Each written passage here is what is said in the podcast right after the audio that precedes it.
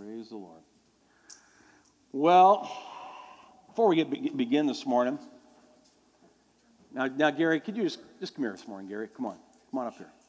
Now, last week when I sewed off these lovely socks, uh, you know, Gary just about had a heart attack back there, so I just felt the Lord tell me I need to bless Gary with a pair of socks this morning. Come on now, look at those babies. Hello. Hello. I mean, check them babies out. Come on now. I'm going to have to have a shirt like this. Whoa, now he's confessing he needs a shirt like this too. If I had a shirt underneath, I, I you know, anyway, Gary, just turn around, just look at, look at those babies. Now, now, are they not going to look good right there? I mean, what I did was I, I picked out the loudest pair that I could find, and I just said, These are Gary Beaumont right here. Are, are they not Gary? I mean, look at that. now, uh, now, just, just stay there for a minute, Gary. Now, if there's another brave soul here this morning who would uh, like to upgrade, somebody else who needs an upgrade, come on. If you're up, if you need an upgrade, get up here. Let's go right now. Come on. If you need an upgrade, oh, here comes Josie needs an upgrade. All right, look at that. Woo! All right, now come on over, stand beside Gary. Now, we got a couple upgrades here.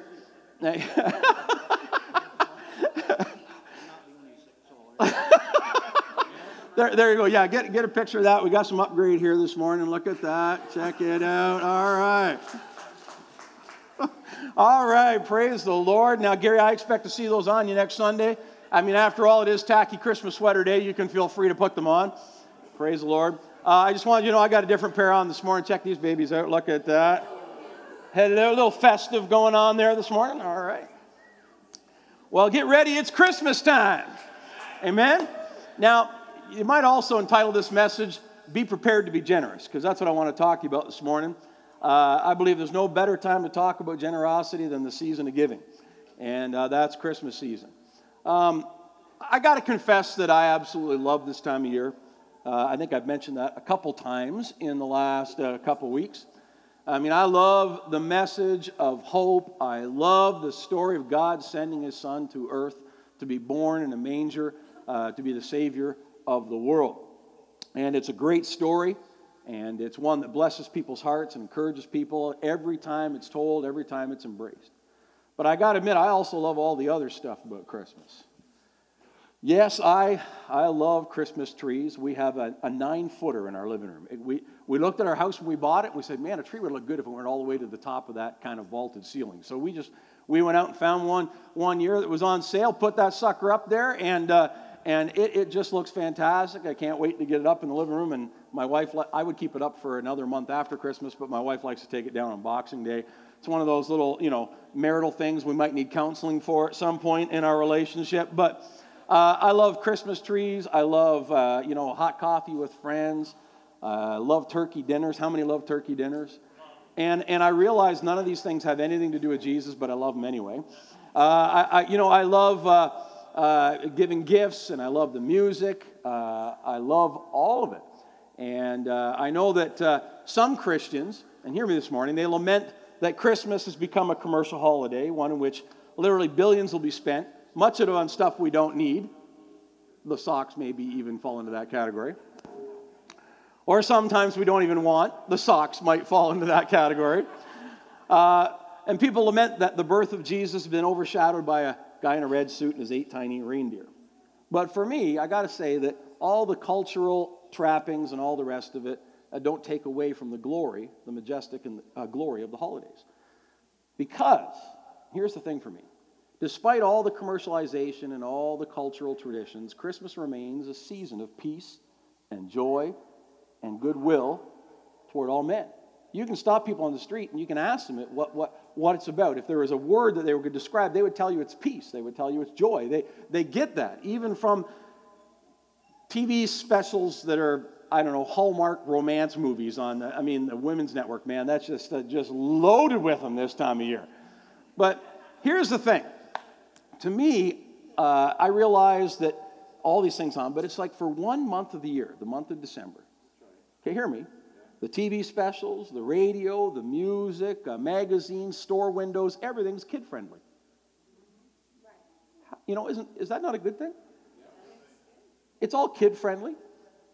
Uh, you know, it's all you know, it, sure, the, the central figure has shifted, but even the guy in the red suit has his roots, and I'll talk about that later this morning, but even the guy in the red suit has his roots in Christendom. Even he's got his roots in Christianity.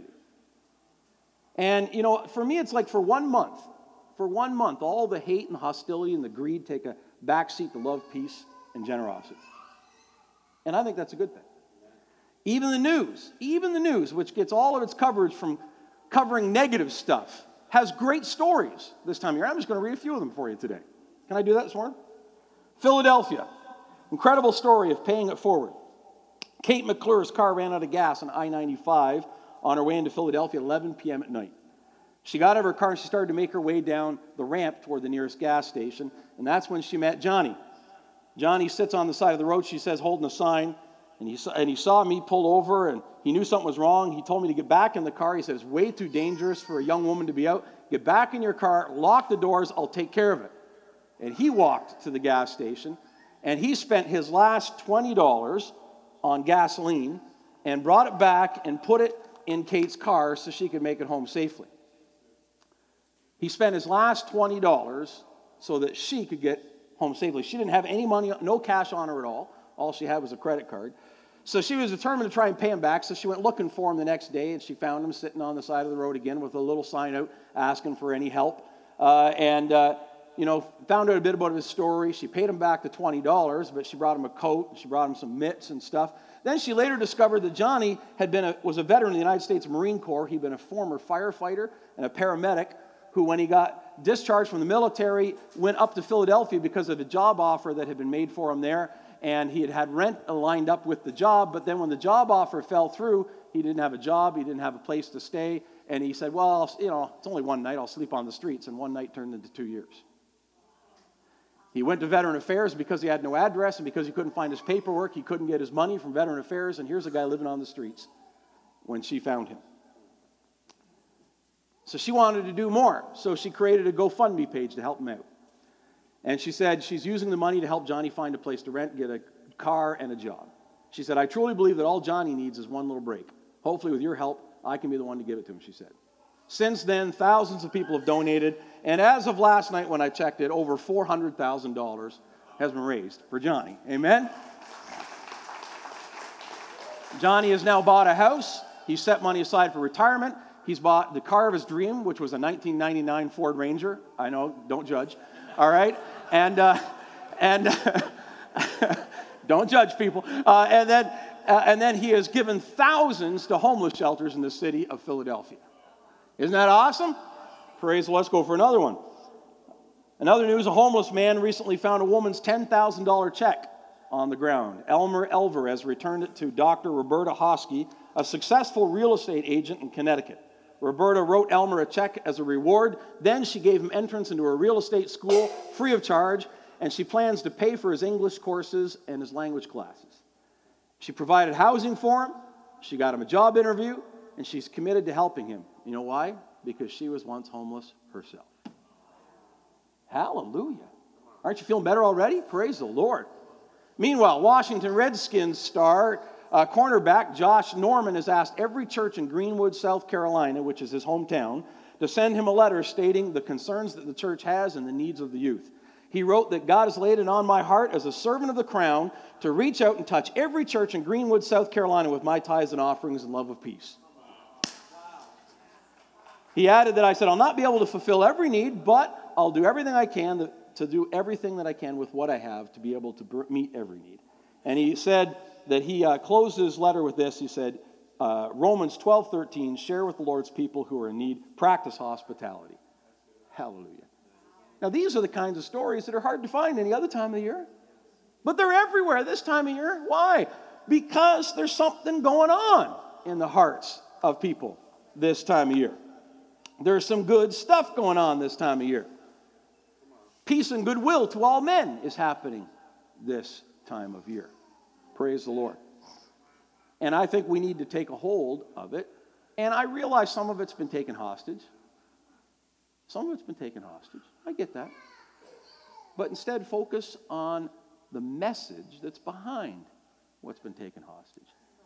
Be the person who's filled with joy and love, who's celebrating goodness, who's starting uh, to give things away. Be the one who's doing that, and uh, you'll make a difference. Why? Because God so loved this world that he gave. That is what is at the heart of this season. God so loved the world that he gave, and we should do so likewise. Amen? Amen? We should do so likewise. So, why do these stories get so much traction? Why do they touch our heart so, so deeply when we hear these kinds of stories? And why do people open up their wallets and give when they hear about Johnny and this GoFundMe project and all kinds of other things? Well, I think there's two reasons why. I think the first one is that they, uh, they seem unusual in our self centered world, right? They come across as out of the ordinary. So we, we love them, we grab a hold of them. But I think the more important reason is because God's Spirit is at work in our culture to highlight these acts of generosity as a way of encouraging us to reproduce them. I think Holy Spirit is trying to highlight acts of generosity to get our eyes off of ourself so that we can see what is out there around us and how we can imitate what we see happening around us in our world. And we start with imitating God, who gave his son. We imitate the son who gave his life. And we imitate all those throughout history who have laid their lives down and sacrificed so that we can be where we are today. That's what we get a chance to imitate every time we see these stories, we're being challenged to do so. Are you hearing me this morning? So I celebrate this season because for me, it brings out the very best in so many people. Even those who don't know the reason behind the season, they've exchanged the real message for cultural ones, but they still managed to build traditions which maintain the biblical heart of the season joy, love, peace, goodwill to all men. Are you hearing me? Are you hearing me this morning? Hallelujah. William Wilberforce said this. He said, If to be feeling alive to the sufferings of my fellow creatures is to be a fanatic, then I'm one of the most incurable fanatics ever permitted to be at large. Isn't that a great quote? So, how about we get a hold of the heart of this season and we become those selfless people like those who went before us? And how about we just dig deep and we make sure that we celebrate all that is good in this season. Now, I don't want to tell too much, but let me just say that uh, one of my favorite stories is the story of the guy in the red suit. Now, I hope you realize that until it was until 19, uh, what year was it, 1920 or 30 something, that uh, Santa was not in a red suit. Did you want to know what color Santa Claus's suit is? You know what color it is today? It's Coca Cola red. It is. Santa Claus's red suit is Coca Cola red. Because there was a, an artist, his last name I think was Hadley, who was hired by Coca Cola to make ads for Christmas time, and he took Santa out of his traditional white snowsuit uh, and he moved him into a red suit and he made it Coca Cola red, and that's how we have a guy in a red suit. So if you want to blame somebody, blame Coca Cola. They're the ones that started uh, St. Nicholas in a red suit. Before that, he was usually in a white suit adorned with fur and with gold, or even sometimes in a green suit, but never in a red suit. It was, it was uh, Santa Claus is red because of Coca Cola. And uh, then the other traditions built up around that, you know, the night before Christmas and everything else. And it may have been earlier than the 1930s, I can't remember, but it was a long way back. And it was Coca Cola that turned Santa Claus red. So you can blame them and for all of their uh, trappings around that. But you know, I had somebody, or I heard a story of somebody complaining because the uh, Christian music station uh, in town was playing music songs Christmas this season, and that some of it even talked about songs were had Santa Claus in it. I'm just going to say, you can just, uh, you know, they, they, they wrote an anonymous email to the station and complained about it. And, uh, you know, and, and in their complaint, they said that the station playing Christmas music with Santa Claus was like a Christian TV station playing porn. Now, I was a little incredulous about that. I said, so, you know, I realize that Santa in the red suit is, is a caricaturization of somebody who was real, but to make that leap is a huge leap to me. Just pretty huge, pretty huge. I, am not sure where that comes from. So I thought, well, maybe they just really don't know the history of Santa Claus. So I thought I would help you out this morning by telling you a little bit about that guy and uh, help clear some of that up. So if you're the one that sent in the email, uh, if you're the one that sent it in, please come and talk to me afterwards. Uh, but I'd like to help you out. But anyway, let's start with good old St. Nick. St. Nicholas was born in the third century in the southern coast of Turkey. And uh, St. Nicholas was a young man uh, in the village of Patara, where he was born. And it was now an, a, a, part of, uh, at the time I should say it was Greek, but now it's part of Turkey. But he, had, he came from a family of wealthy, wealthy parents. But his uh, devout Christian parents, wealthy family, died when he was still a young man. So St. Nicholas lost his parents to tragedy when he was still young. And rather than get bitter, rather than be somebody who checked out and said, you know, God abandoned me or anything else, he took the scripture that talked about taking all that we have and giving it to the poor. And instead, what St. Nicholas did is that he used his entire inheritance to assist the needy, the sick, and the suffering. So, the guy that we've characterized as in, in, in, a red suit nowadays, his, his roots was a man of God who took all of his wealth and his inheritance and he used it to feed the poor and the sick and the suffering. Doesn't that sound like a good story to you? And because of that, because of that, he was made a bishop while he was still a young man. He was the bishop of Myra, and uh, he, he is, was then later canonized as a saint in the Catholic Church because of his incredible devotion to the poor. The man spent his entire life giving and giving and giving and giving. And the stories about uh, St. Nicholas are absolutely amazing. Absolutely amazing. One story uh, uh, is of a poor man who had three daughters. And in those days, in order for your daughters to be married off, you had to have enough money to provide a dowry, right? And if you didn't have enough money for a dowry, then the very good chance is that your, your daughters would have to enter into a life of slavery because no man would take them as their wife without a dowry. So St. Nicholas was concerned about that. And so the, the tradition is, or the, the story is, that he gave the, each of the daughters the money for their dowry by throwing gold coins, a sack of gold coin, in the window. And the tradition was that it landed in their shoes by the fireplace or in a stocking by the fireplace. And so you see how even traditions that we have, the Dutch, they still use the shoes, but the, uh, uh, we've turned it into the stockings. But even hanging that stocking by the chimney with care was a, a desire that St. Nicholas would put blessing in there. Hallelujah. I, kind of a modern version of it. I'll help you. And, and as a result of that, this man's daughters were able to be married and they were able to uh, have a wonderful, blessed life because he gave.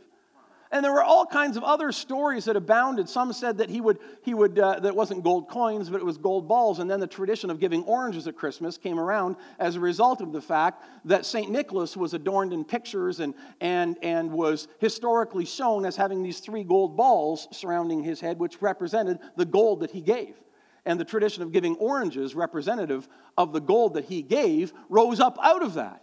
And even to this day, when you go into the grocery store, what do you see everywhere this time of year? Oranges, especially those little little clementines. Oh my goodness. There is nothing better than a clementine. You know what I'm saying? And I love this time of year when the first box of clementines comes into the house, I dive into those things. And where did the tradition come from? Again, it came from a man of God who loved the Lord with all of his heart and who, who took the call of God seriously to give and give and give until it hurt. To give sacrificially, to give literally everything that he had away. Are you hearing me this morning? Now, today, this truth about St. Nicholas has been lost or you know, here's a word for you obfuscated by all the stuff that's around it, made hard to find, in other words. But you know, the jolly old man who gives gifts to children is still a caricature of a saint who gave his wealth so that children and families could be blessed. So when you are dissing on Santa Claus, you're dissing on something that came out as a result of a tremendous man of God who responded to the needs of the people in his time and became immortalized for it. So rather than getting all bent out of shape, why not use it as a talking point with people? There's a thought for you. I don't know how to witness. I don't know how to share my faith with people. I just need some help. How can I talk to people about Jesus? I can't just walk up and start talking about Jesus. You're right, sometimes that's difficult. So now you got a talking point. So rather than, oh yeah, Santa Claus, Santa Claus, Santa Claus, it should be about Jesus. That's not the talking point I'm looking for. When someone says something about Santa Claus, you say, hey, do you, do you know who the real St. Nicholas was? And they'll go, no. And then you get to tell them. And then they'll go, wow, I wonder what would motivate a young man to do that. Well, let me just tell you. Are you hearing what I'm saying? It's a wonderful talking point for you. You can tell them where the tradition of stockings came from. Did you know that if you do a little bit of Google searching, you can find out that almost every Christmas tradition we have comes from, from somewhere within the church? The use of Christmas trees, uh, you know, they started to bring them into, into the, to the church and into their homes as a symbol of eternal life because the tree never loses its branches or loses its leaves. Then the idea of putting lights on the tree, the idea that was Martin Luther. Martin Luther was the first to, to adorn trees with lights because Jesus was the light of the world. Holly, I can't remember exactly, but if you look at holly, the use of holly, I can't remember, but I read it this uh, just a couple weeks ago was also rooted in, in helping to communicate the gospel of Jesus Christ.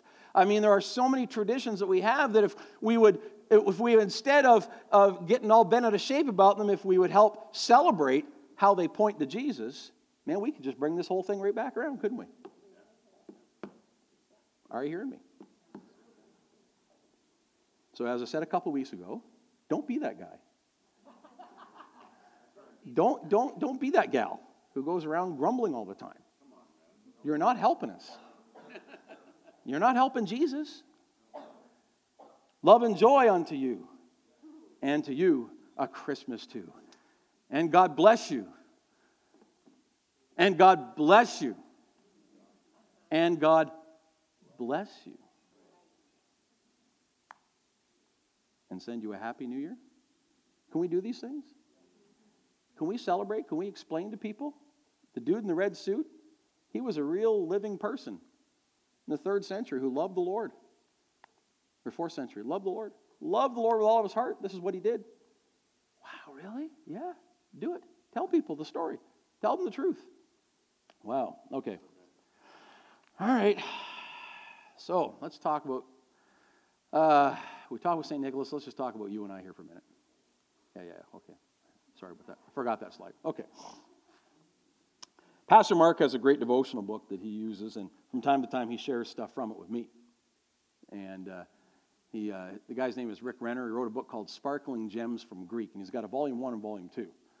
So from volume two, Mark comes to the, our, our we have a weekly meeting uh, Thursday mornings, Starbucks, hallelujah. And, uh, and so he was sharing with me what he read that day. It was the seventh, right? I think, that, that day. What he read on that day from the book, and I said, That is, I said to Mark, that's exactly what I'm preaching about. I said, Can, can you send that? He goes, Well, I think that one might be online because he puts like every other day or something online. And it was fortuitous, it was right there online. And I was like, Oh, see? Hallelujah. So, uh, you know, and, and he did a little bit of uh, digging for us, and I love uh, preaching from language. I love words. Like last week when we found out that Jesus was probably not born in an inn Hello? That the word is not translated anywhere else in Scripture uh, as in, but as a guest room or a guest house. Uh, that Jesus uh, was probably born in someone's guest room because Jesus was probably, uh, Mary and Joseph were probably staying with family because they went to Bethlehem, Joseph's hometown, where all his relatives are from. And so, but we get these ideas because those who are translating the scripture or those who are doing it are, are also doing so through their, their own cultural lens. And that's why sometimes, you know, you can't just say that I love the King James because the King James, if it was good enough for the Apostle Paul, is good enough for me. You know, and then this on every other translation. The reality is that it's the original manuscripts that were inspired, and translators do their best to bring that to you, but sometimes cultural influences mean that we've got to dig a little deeper. We've got to get back to the word that the word is based upon. Somebody say amen. amen. So, Rick Renner has done that in here, and I thought that was pretty exciting. So, I wanted to share a little bit with you here this morning. In a nutshell, he was explaining how the act of carefully and sacrificially giving gifts is a profound act of love. And he shares the story of how, as a young boy, uh, he shopped for his mom and his dad and his two sisters with his $2. He had $2 to spend on Christmas shopping. And so he had to buy for his mom and his dad and his two sisters. One was an older sister, one younger sister. So, and he talks about how he purchased each one of them something that he thought that they definitely needed with his $2. And, uh, you know, maybe to bring that forward might be like having $10 today, but he had $2. So, so anyway, he shares how that he got, he, uh, here's what he says. He says, I, I, I got a comb and a compact for my mom, a fish for my dad's aquarium, a tube of lipstick for my older sister, and a doll hairbrush for my younger sister. He says, and I wrapped them all carefully. He never explains how he wrapped the fish. I don't, I don't know how he did that. But, uh, and he said, I was so excited to see their reactions on Christmas morning as they opened this, their gifts. But then he says, on Christmas morning, though, he was caught by another revelation. As he and his sisters opened their gifts, he was amazed at the things they received from their mom and dad. He received this walking robot, and it was a wake up call because having shopped with his $2, he now knew how expensive things were. He realized how much his parents had sacrificed for him and his sisters. He knew his parents had many needs, but they denied themselves. Hear what I'm saying this morning? They denied themselves to purchase these gifts for them. For the first time in his life, he understood the concept of making a sacrifice for others. He understood the concept of making a sacrifice for others. Now, Renner writes, when it's time for us to purchase gifts for people I love, I recall that early revelation and how my parents demonstrated to us that it is better to esteem others better than ourselves. Everybody say it with me this morning. It is better to esteem others better than ourselves. That's the revelation that he got. He said, My parents denied themselves and sacrificed to purchase those gifts. They understood that although Philippians 2 3 is not a Christmas verse, the principle certainly extends to Christmas. And here's what it says Do nothing out of selfish ambition or vain conceit, but in humility consider others better than yourselves.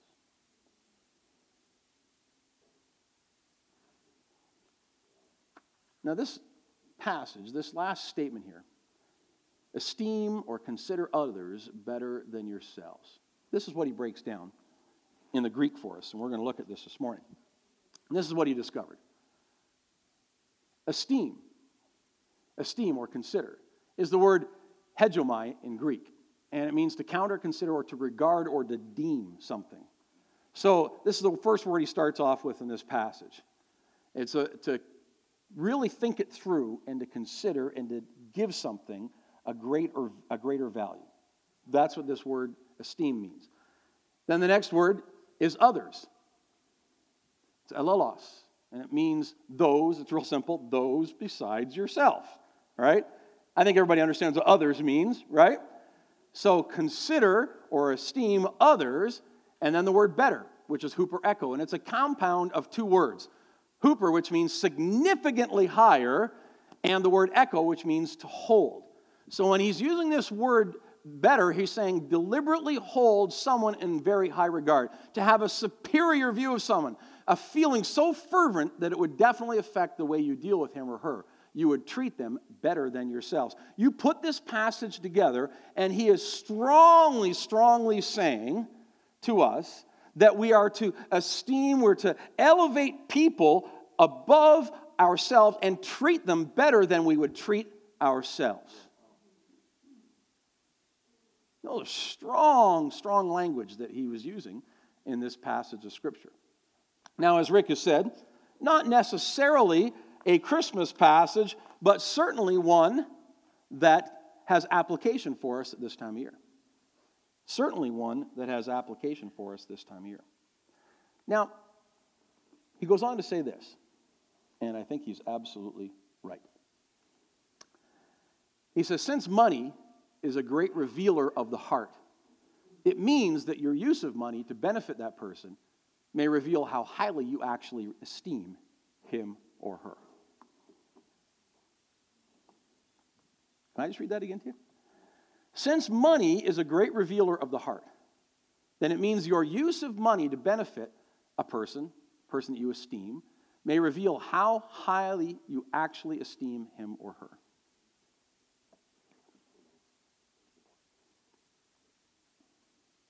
This is a kind of what we call putting the rubber, the, what do they call it? The rubber meets the road. I, I should have just asked you, Jenna. You would have got it for me, right? it's where the rubber meets the road.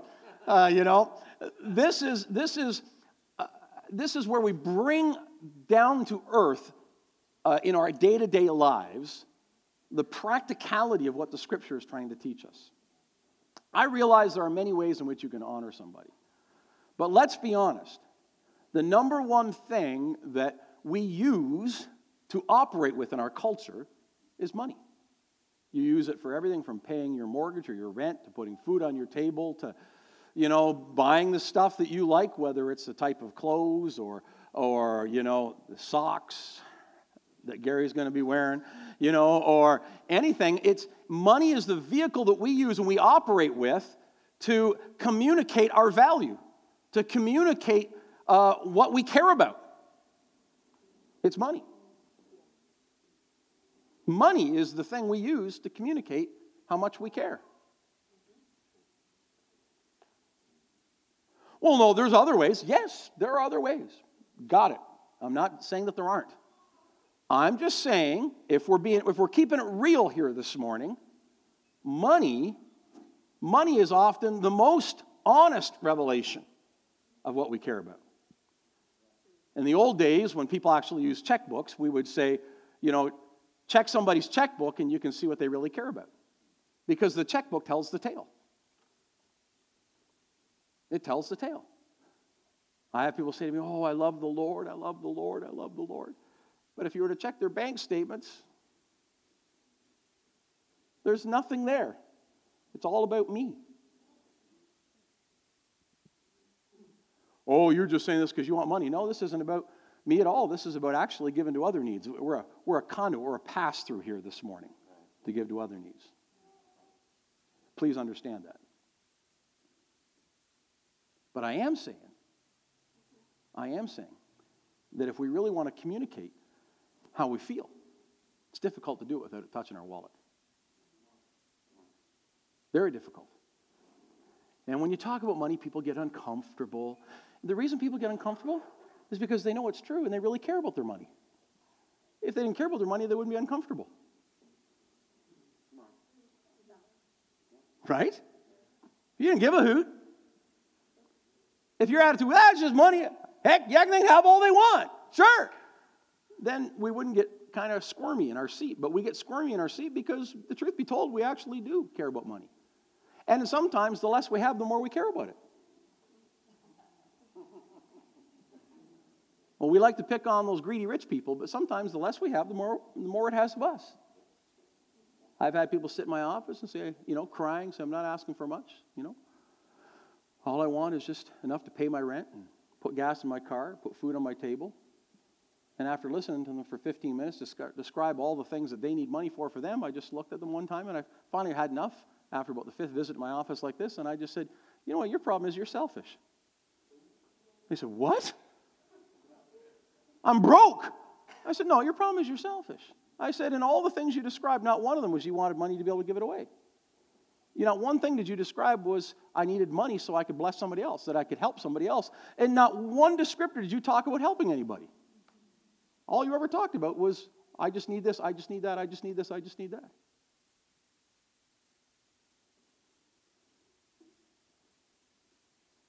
God wants us to get a hold of a deeper revelation one that it's not about me. That it's not about me. My goal in life is to position my kids to be financially better off than I was or am. That's my desire. I don't have a withholding spirit, I have a giving spirit.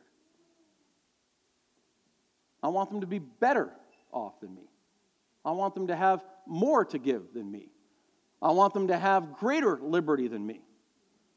I want them to be able to then take that same attitude and do it to their kids so that every generation ends up more prosperous than the one before it. I want to do that. But I don't want to do it in such a way that they just make it all about them, that they're the end game. We're not the end game.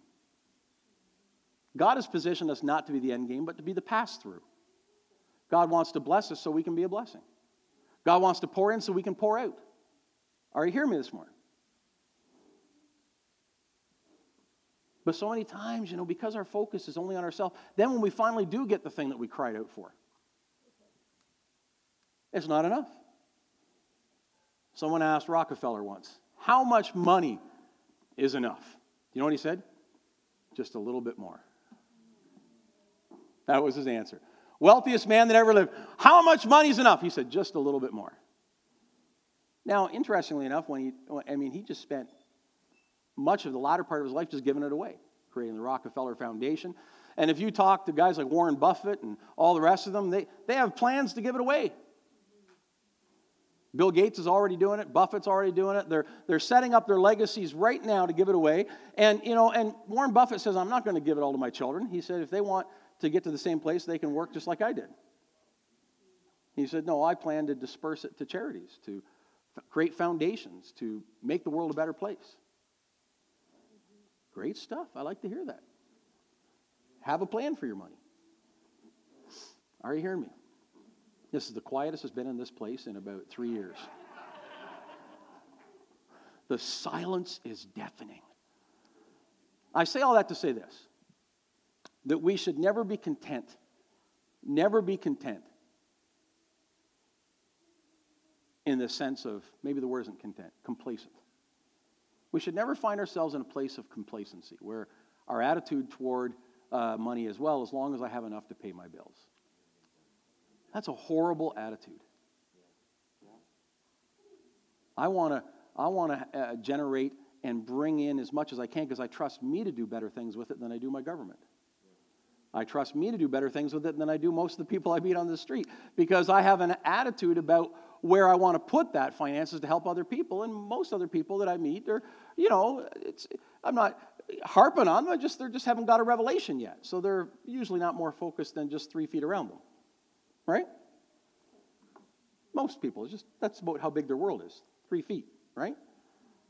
But when we come in, in, and encounter Christ, our world gets bigger. And it gets bigger, and it gets bigger. And we realize that we serve a big God, and that He wants to release to us the means in which we can spread His love around the world. I saw a picture the other day. I was, uh, I was looking for a photograph, and I found the photograph it was when I hit the link to it, it was on Pinterest. So, in order to download the high res image, I had to sign up for Pinterest. What a horrible thing that is. Oh, my word. So then I started getting these emails from Pinterest. And this is, and they, you had to click off a bunch of things you were interested in. So I said sports. Uh, I said uh, uh, inter- interesting spiritual quotes or something like that. You know, you know, everybody know, you Pinterest people know what I'm talking about. So, you know, I did that click thing. The next thing you know, I started getting emails. Now I can't wait to unpinterest, let me tell you. So, so first email I get, one really cool picture, which I'm probably going to use uh, next uh, on Christmas Eve, but so I won't tell you about that one. But then another picture had this picture of a crying child. Uh, someone's holding their arm, and it said, "Imagine a world where the pro-life movement cared as much about starving children as they do the unborn." And uh, that's what it said. And it was posted by a woman whose, whose uh, blog page is Godless Mother or Godless Mom. She's an atheist. And she was, uh, thought she was firing a shot. But the, the, the ironic thing was, was I, I looked at that and I said, actually, I live in that world. Because all the places that I travel, right. all the places that I've went, some of the poorest nations of the world, every place that I went, I have not met an, an atheist NGO ministering to the people yet. They're all Christians. All of them. Yeah, there's government agencies, but then the non government ones, they're all Christian. Imagine a world where the Christians care about the hungry. I, I can tell you, I, That's the one I live in right now. We are the ones. I thought, where, what world is she talking about? We're in that world. And all the people that are doing that work in the, in the poorest of the poorest, from Mozambique to Haiti to all these places, I'm telling you, it's, it is the people that are pro life. It's not the people that are pro choice. Just being honest with you. I'm not saying that there aren't NGOs out there that are run by atheists. I'm sure there are. I'm just saying that I haven't ran into any of them. And I've been in, I was in Haiti right a week after the earthquake. I've been to Burma where, where they, they slaughter people for not, uh, you know, aligning themselves with, uh, you know, uh, Buddhism or with the, communist state. I've been to all kinds of places where there's landmines and all kinds of things. And who's there working with these people, feeding these people, helping to take care of these people, healing these people? It's those pro life Christian people.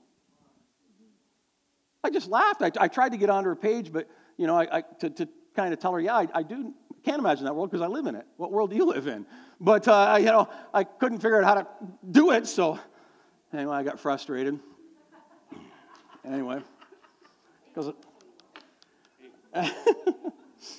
so anyway, the reason I didn't take up the offering earlier is I was hoping to kind of pull some more out of you. Just being honest. Just, we're keeping it real here, right? You know, I didn't want you to go, oh, yeah, those are some needs up there and throw $10 in. No, no, no. I'm trying to pull something more out of you. We really want to meet these needs. Because if, if we don't do this, the Stessius parents will never be able to afford to send her to university. They can't afford it. It's still cheaper than it is here, but $5,000 Canadian a semester may as well be 5 million for her parents who live on about you know, $150 a month. I mean, it's just not possible. It's only because people in Canada and the United States have taken her into their heart that it's been made possible. I'm telling you this because the people in Pikangikum, if you've been there before, if John and I could describe to you the need, a, a, a community where, you know, uh, to buy a, a frozen pizza is like $25. A jug of milk's seven bucks. Eight bucks. One well. And the government came in and put in a water treatment place, and they were supposed to run water to all the homes, and instead, they, there's one tap you can go to and open it up and get water that's treated, and that's it. And everybody has to carry it in pails to their homes. This is in Canada, folks. This isn't in Haiti. This is Canada. Canada. And I'd love to say Pikangikum was the only village like that. But it's not. I've been to Fort Hope as well. Jonathan's been to pretty near all of them. The need is real. The need is real. And we have homeless living right in our own city. And the frustration we have that we couldn't get that thing open this fall is still leaves a bad taste in the back of my mouth. But we're saying, God, next year. We have a building. We just the government, the city's finally coming along and getting stuff done for us, so we can start to finally get in there and put uh, hammer and stuff to work and get the thing open. These are real needs. I could give you all kinds of needs, but these are three that we just we thought let's present them to people. And uh, and so I make no apology. I, this, I'm not looking for five dollar, ten dollar offering. I'm not looking for you to just you know, reach in your pocket and pull out some change. I'm asking you to forget Boxing Day. What? Yeah, forget Boxing Day for a year. You know? You know that 70 inch you were planning on Boxing Day? challenge you to sow it. You know, how, come on, you know what I'm talking about. All the things you didn't get for your Christmas because everybody else was thoughtless and didn't get you what you wanted. and you know how TV markets it to you. You got to go out and you got, got to buy stuff for yourself. Come on. Forget Boxing Day. Stay home, have some leftover turkey. Don't get up at four in the morning. Don't bother with the lineups. Don't do it. Don't do it. Just sow it here instead. Whoa. Whoa. That kind of giving? Yep, that kind of giving. That's what I'm talking about. That kind of giving. Or go for a smaller TV. You know, it doesn't need to be 70 inches. Go 50. So the other two, $300. You understand me? Doesn't need to be 4K. 1080p is still good. 4K. 4K. Really? My 1080p, I still look at that thing in high definition watching sports, and I'm always amazed when I can see the scuff marks on a football player's helmet. I, I need 4K like a hole in the head. 1080p is just fine for now, dear, for now.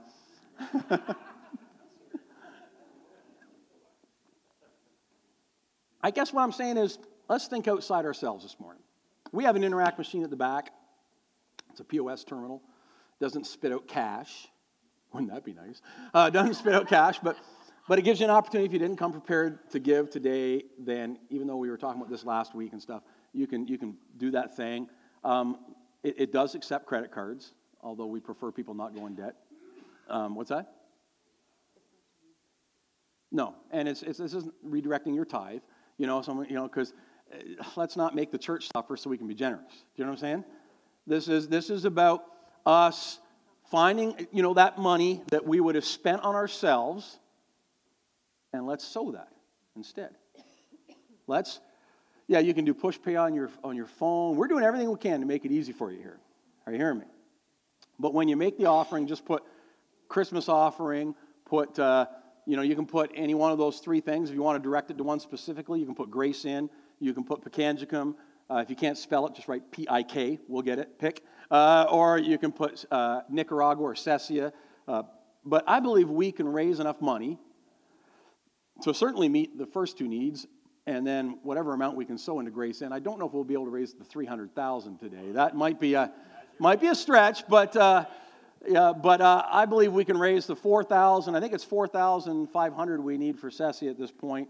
Uh, and I think we can raise uh, the 2,000 we need for Pikangikum and then overflow it to uh, the Grace Inn, whatever we get. Nice to get another four or 5,000, I don't know. Uh, there may not be any big screen TVs purchased from this church this year, but that's okay. We can do this. You're like, I've been waiting for four years to get my big screen. You know, all right, well, then don't get your blender or whatever. I don't know what else.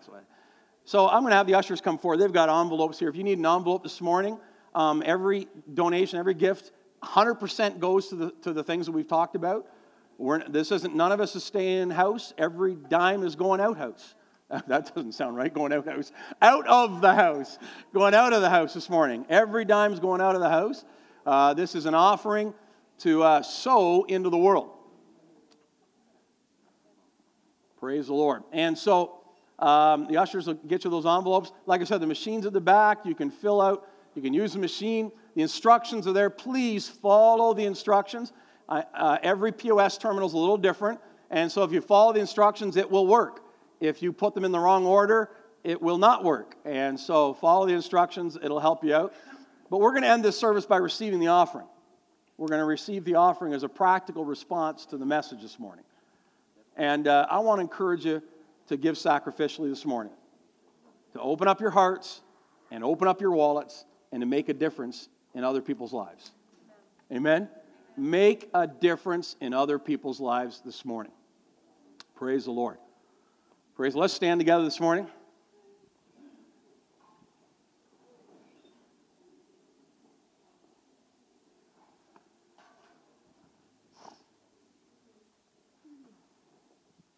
Praise the Lord.